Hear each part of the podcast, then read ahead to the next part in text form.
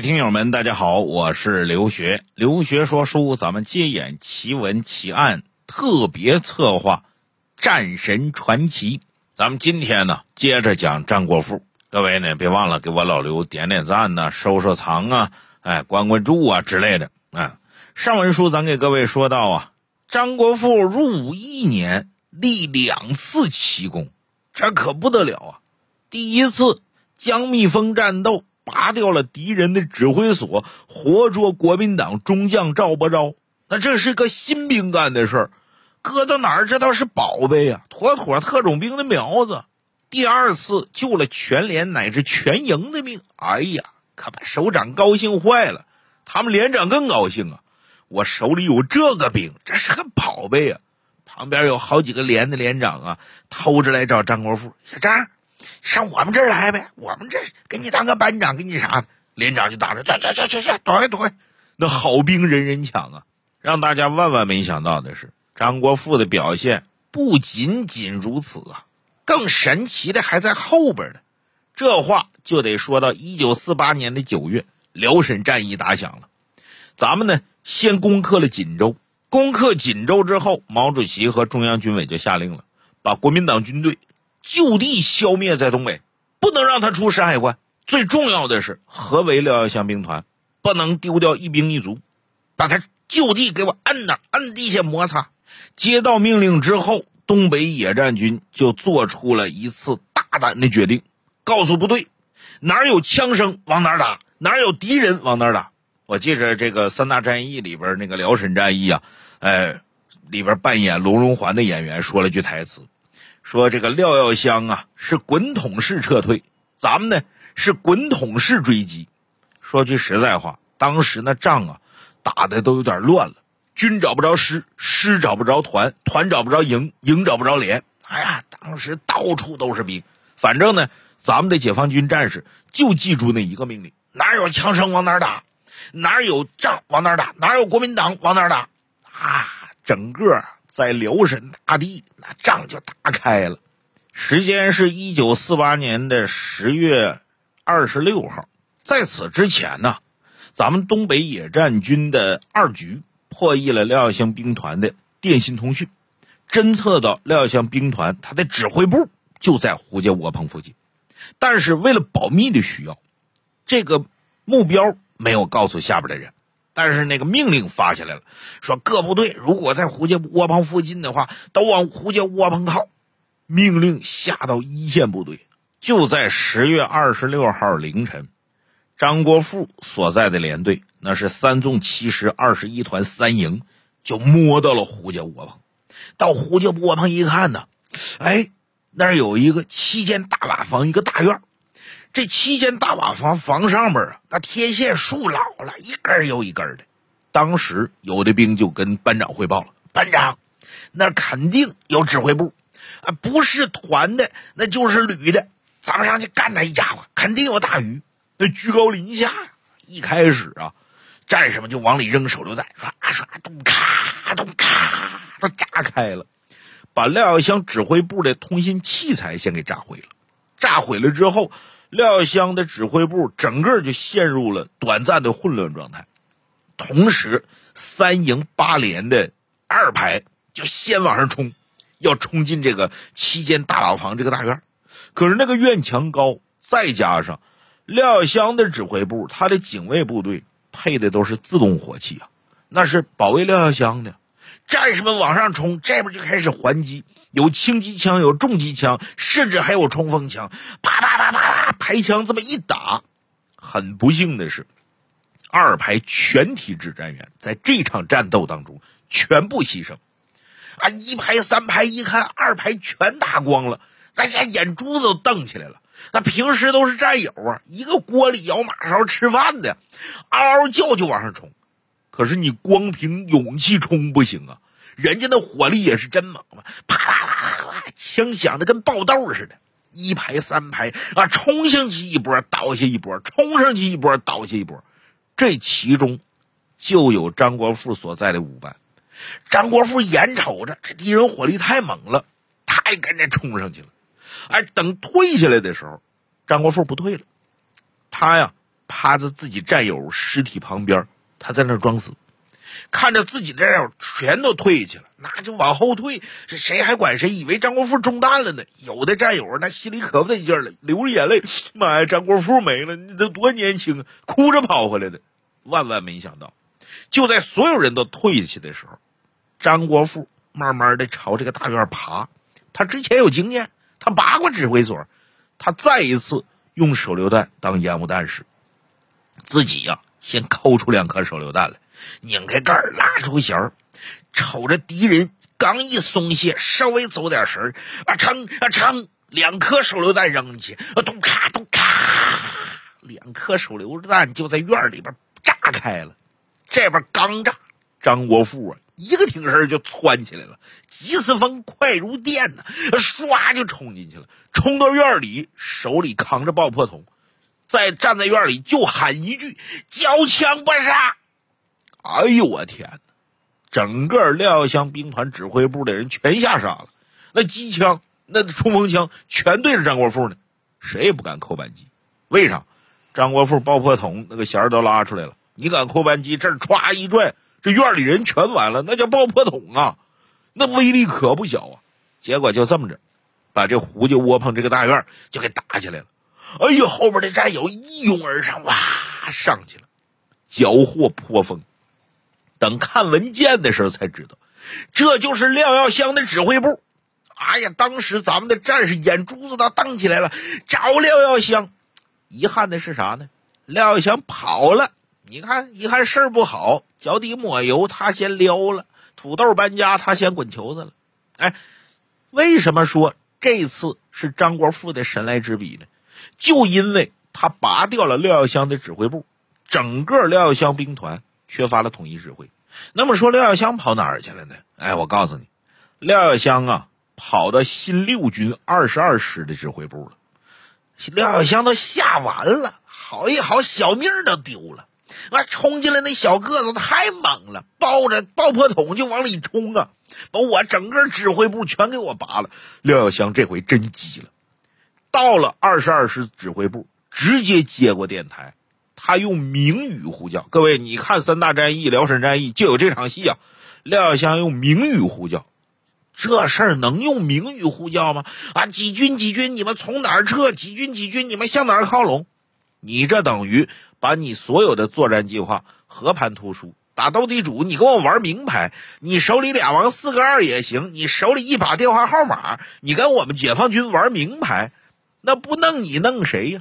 哎，一直到二十八号的凌晨，新一军、新六军，国民党两大主力全被咱们打垮了。整个廖耀湘兵团土崩瓦解。哎，廖耀湘啊，还花钱从老乡那儿买的衣服，想化妆跑呢，还直接让咱们战士给摁那儿了，成了我军的俘虏。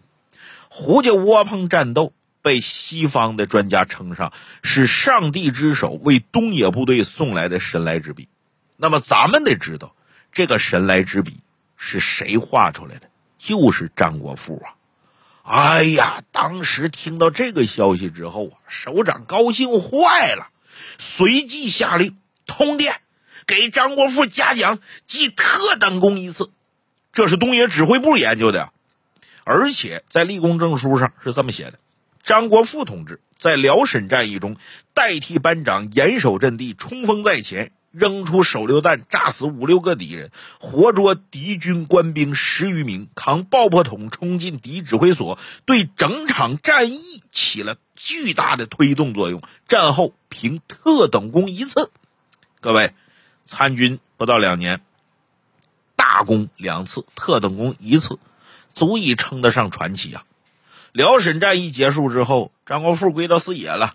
也没休息啊，马不停蹄跟着大部队，先后参加了平津战役、渡江作战、进军西南、湘西剿匪，屡立奇功，战功赫赫呀。这话就得说到一九四九年建国了。建国之后呢，一九五零年九月份，在北京啊，举行了全国第一次战斗英雄代表大会。那张国富凭借那屡立的奇功，自然那在代表大会上那都是坐在前排的。毛主席、周总理等等中央领导人亲切接见，啊，这主席上台挨个握手啊，等到张国富的时候，主席一把就把张国富手给攥住了。主席就指着张国富说：“你这个张虎子，我是早有耳闻呐。今天我见到真人，哎呀，你也没有三头六臂啊！”说完了呢，哎，主席还把周总理拉过来了。啊，你们俩比比个，一看，哎呀，这张虎子，你这个个头跟总理也差不多嘛。言外之意是啥？你这身高也不高，你看体格也不壮。你咋这么能打呢？你咋这么厉害呢？各位啊，说句实在话，这是毛主席亲口的褒奖，这也是最高褒奖。那一年，张国富十九岁，那张国富第一次见主席，特别腼腆，都不知道说什么好。主席拍拍他的肩膀，别紧张啊，晚上我在家设个便宴，请你吃饭。各位，这事儿是真的。当天晚上，毛主席在家里边专门设了家宴。就款待张国富啊、郭俊清啊等等，一共是四位战斗英雄。而且在酒席宴前呢，主席还说：“你们啊，好好学习，艰苦奋斗，再立新功。”那身上扛着特级战斗英雄的荣耀，咱这么说吧，你要是我，我就躺在功劳簿上吃老本。一九五一年四月，张国富跟随四十七军赶赴朝鲜战场，在联合国军发动秋季攻势之中啊。他和他们连队的战士坚守三四五点六无名高地，跟敌人鏖战了七天八夜。各位，你知道联合国军那是什么武器装备？那背后可是大老美呀！天上有飞机，地上有大炮，而且当时啊，在朝鲜战场上打出了一个叫范弗里特弹药量。就这范弗里特弹药量，就是一平米的地方能落下好几颗炮弹，远远超过美军的这个作战要求啊。玩了命的把把炮弹往阵地上砸呀！就这样，他们愣没攻破这个阵地。粮食吃完了，身上穿着棉衣，把棉絮撕下来往嘴里塞充饥。棉絮都吃完了，把裤腰带解下来，那是皮子的，搁锅里煮，煮熟了啊，照样能吃。战斗打到最后，阵地就剩俩人了，一个是张国富，还有一个是他们这个连的副连长。这个副连长啊。已经奄奄一息，眼瞅就不行了。张国富也身受重伤了。就这样，张国富还打退了一次敌人的进攻。到最后啊，连长啊硬撑着，靠着这个战壕的壕沟坐起来。哎，哎，国富啊，哎，你给我把那个手榴弹拿下来，咱们得有一个人出去报信儿啊。我是不行了，你赶紧，你赶紧去报信那说张国富现在还能跑吗？跑不了了。张国富啊，四肢都中弹了，肚子也让人打的中了两枪啊。张国富一看，连长啊，我跟你一块走，不行，你快走，得有人报信得搬来救兵守住阵地。就这么的，张国富眼含热泪，咬着牙转身出去了。他没走出去，他走不了，腿都让人打折了呀。他爬出去了，在冰天雪地里，张国富爬了三个多小时，终于碰上咱们自己的部队了。咱们自己的战士往上一抱，把张国富抱起来，一看，妈呀，全身的伤口啊，都看不到一块好肉，衣服让血都浸透了。哎呀，咱们的战士眼含热泪，这这这怎么回事？张国富把前面阵地的情况说完了，说完了就晕过去了。那次战斗之后啊，他们整个连就回来张国富一个，而且是受了重伤，不得不退出战场。就这么的呢，张国富回国疗养。这是五一年的事儿吧？他在医院住了多长时间？受的伤太重了，一直住了一年。一九五二年，五二年呢，张国富康复，准备出院了。部队首长对他很关心呢，这么能打一个战士，这是好苗子。首长找他谈。小张这么的，你呢这么年轻，是不是呢？我们呢把你送到军校去，在军校深造一下子，然后深造好了之后呢，哎，再回来回到部队里，哎，给我们带出更多更好的战士。结果张国富啊摆摆手，首长啊不行啊，我这浑身上下都是伤，我真打不了了。而且现在啊全国解放了，这国家的形势也不错，老百姓安居乐业。我呢，不能给国家添累赘，我呀复员回乡了。首长一听，就当时就不理解，你回什么乡？你这个这这这多年轻，你就要转业，你要复员。首长一劲儿的苦劝呢，说国富啊，你可得想清楚。啊。张国富说：“我想清楚了，首长，我不能再给国家添麻烦了。就这么的，张国富复原了。那复原这是特级战斗英雄啊，复员回老家那必须得给待遇。哎，回乡回乡之后呢，呃，分到了吉林省榆树县委。这个张国富去报道的时候啊，这个县委书记亲自接待。”哎呀，生怕安置不好，这可是特级战斗英雄啊！为祖国、为人民立下血汗大功的人呢。赶紧就问说：“国富同志啊，你看你想去什么岗位？你跟我说。”结果张国富说：“我哪都不想去。”县委书记说：“国富同志，你别客气啊，你就是想做我县委书记这位置，我马上就打报告。”张国富一摆手：“不用。”哎呀，我呀就想回家当个普普通通老百姓。县委书记一听，那那你看你舍死忘生，你打了这么些年仗，你是为啥？张国富想了想，领导啊，我当兵打仗，我就是为了能让老百姓过上好日子。我现在这一身伤，我不能再上战场了。我呢，也不可能躺在功劳簿上吃老本，因为这些功劳啊，那都是我那些牺牲的战友给我的。这些功劳，这不是我一个人的，就这么的，连县委书记都留不住。张国富报完到之后，转身就回家。回家之后，各位还记着之前那个任家的小女儿任莲子不？任莲子一直等着张国富呢。